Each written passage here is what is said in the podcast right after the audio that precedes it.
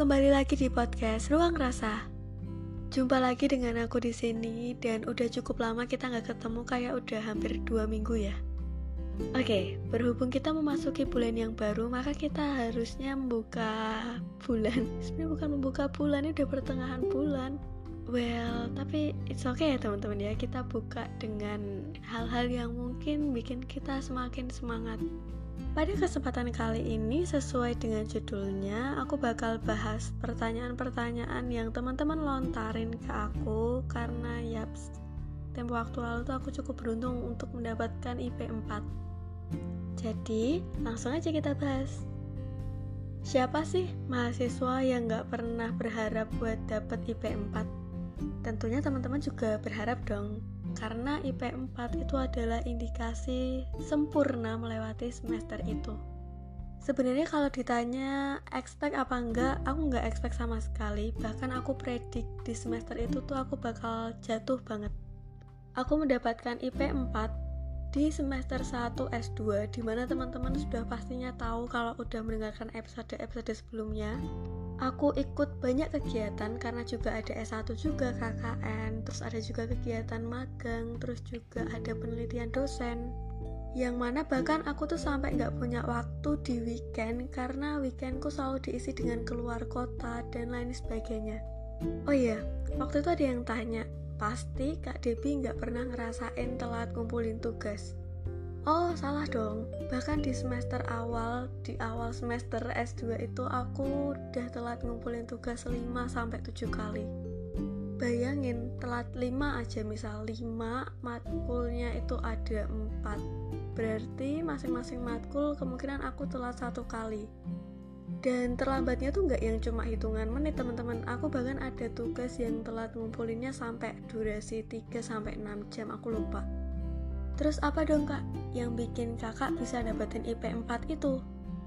Tentu saja jawabannya belum tentu jawaban yang benar dan valid, tapi kalau aku introspeksi, begitu aku telat mengumpulkan tugas, ada rasa-rasa merasa sangat-sangat bersalah di dalam diriku, jadinya aku tuh selalu lebih berusaha lagi biar nggak telat.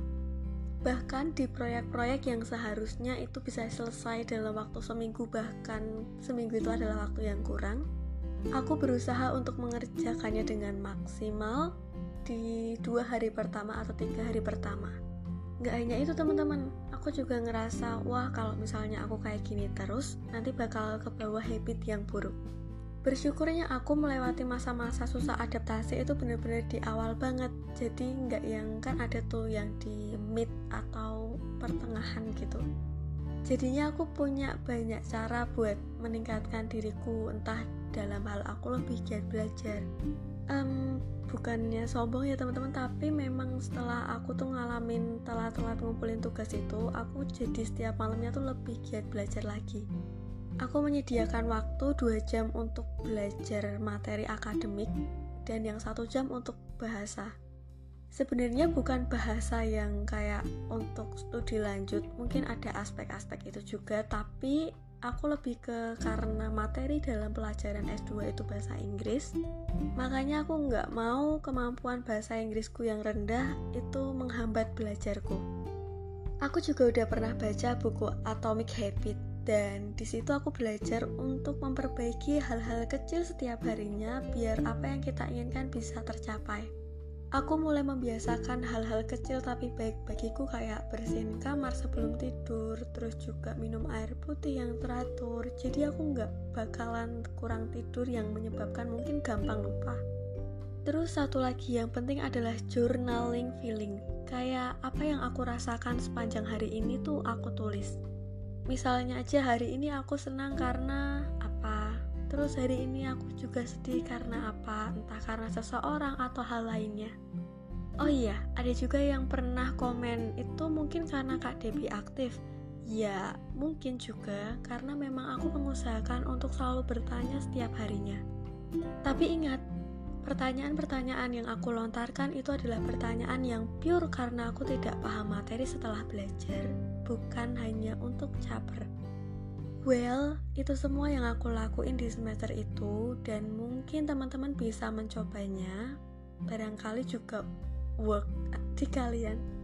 Tapi ingat, setiap orang punya caranya sendiri. Jadi, ya, mari kita pelan-pelan untuk menemukan apa sih kunci dari diri kita sendiri.